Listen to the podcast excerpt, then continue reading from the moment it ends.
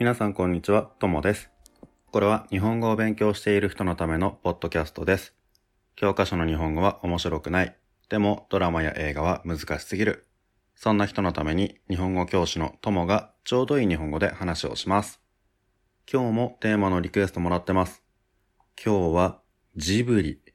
ジブリについて話してくださいっていうリクエストです。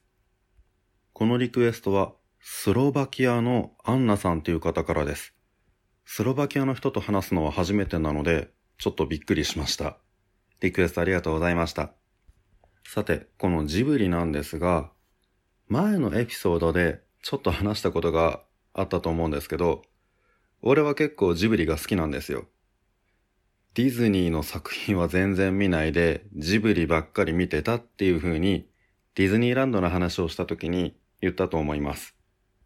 じゃあまずはジブリって何なのかっていうと、ジブリは会社の名前です。映画を作る会社です。アニメの映画なんですけど、このアニメの映画っていうのが日本ではとっても有名で、ジブリのアニメを見たことがない人っていうのは日本にほとんどいないんじゃないですかね。いや、俺が好きだからそう思うのかもしれないけど、でも、すごく人気なのは本当に間違いなくて、例えばその証拠に1年に何回かテレビでこのジブリの映画が放送されます。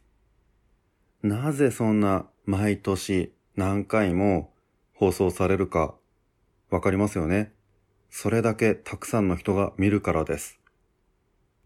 なのでこのジブリっていうのは俺が個人的に好きなだけじゃなくて日本中でとても人気がある映画です。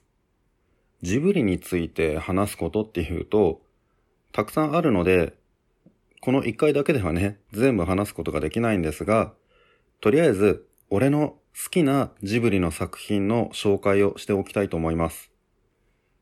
まずは、えー、今まで俺が多分一番多く見てる作品。それは、隣のトトロっていう作品です。これは、俺が子供の時に、うちにビデオがあったので、暇な時に何回も見てました。トトロっていうのは、森の中に住んでる不思議な生き物です。普通の動物じゃないですよ。森の中に住んでて、千年以上生きてる不思議な生き物です。見た目は、なんだろう。猫でもないし、熊でもないし、なんか大きい体でちょっと丸くて、猫とウサギの真ん中みたいな耳をしてる生き物です。隣のトトロっていう映画は、このトトロと、あとは普通の人間の子供、サツキとメイっていう二人の女の子。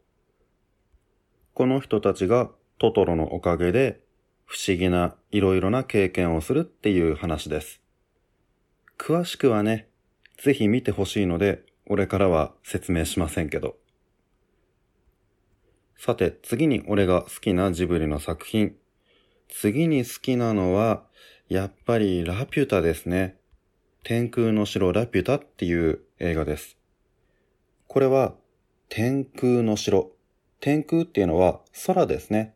空の上の城です。空の上にラピュタっていう大きな城があって、まあ、城っていうか町全部ですかね。お城だけじゃないですね。パズーとシータっていう男の子と女の子がそのラピュタに行く話なんですが、まあこれも詳しくは自分で見てみてください。えー、他に俺が好きな作品。ちょっとね、ジブリの作品好きなものが多すぎて、全部言ってると長くなっちゃうんですけど、あと一つ、そうだな、ファンタジーじゃないものを言うと、ああ、耳をすませばとかも結構ね、何回も見ました。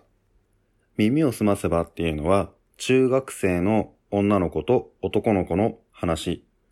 恋愛ものですかね。恋愛だけじゃなくて、その中学生の二人が自分の夢、夢を見つけてそしてそれを叶えるためにいろいろなことをするっていう、そういう話なんですが、これを見ると若いっていいなっていう気持ちになります。もう一回中学生になりたくなりますね。あ、あともう一つ。さっき一つって言ったけど、もう一つ好きなの。いや、好きなのは本当は一つじゃなくてもっとたくさんあるんですけど、でも言っておきたい。それは、もののけ姫。これも面白いです。何回も見ました。もののけ姫は難しいんですよ。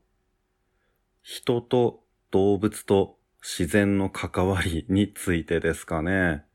人は生きるために自然を壊したり、動物を殺したりするから、動物から見たら、まあ動物と自然から見たら人間は敵ですよね。悪いものですね。でも、その動物を殺したり自然を壊したりする人っていうのは悪いことがしたくてするんじゃなくて自分たちが生きていくためにするとか、あとは自分の大切な人を守るためにするとか、いろんな理由があるんですよね。だから動物から見たら人間は悪いものだけど、でも人間から見たら人を殺す、人に怪我させたりとかする動物っていうのは悪い動物に思える時もありますよね。だから人も動物もどちらも正しいし、どちらも悪いんですよね。さらにこのもののけ姫っていうのは人間と動物だけじゃなくて動物に育てられた人間っていうのもいるんです。それがもののけ姫なんですけど、もののけ姫は人間だけど、でも動物に育てられたから、だから人間だけど人間は悪いと思って動物と一緒に戦うんです。そんな風に人間も動物も誰が悪いか誰が正しいかっていうのがわからない。誰が何をするべきなのかっていうのを考えさせられる、そんな映画です。ちょっと難しい話をしましたけど、でも、すごく面白いですので、これもぜひ見てほしいなと思います。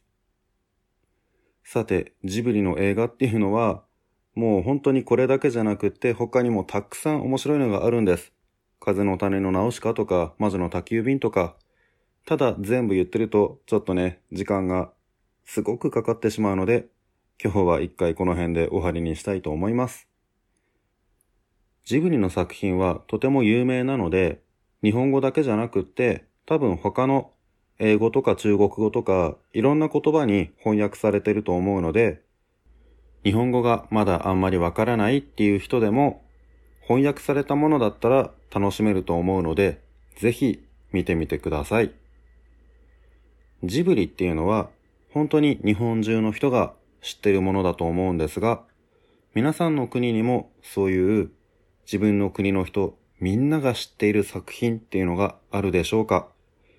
もしそういう自分の国ではとても有名でとっても面白いですっていう作品があったらぜひ教えてください。それじゃあ今日はこの辺で終わりにしたいと思います。さようなら。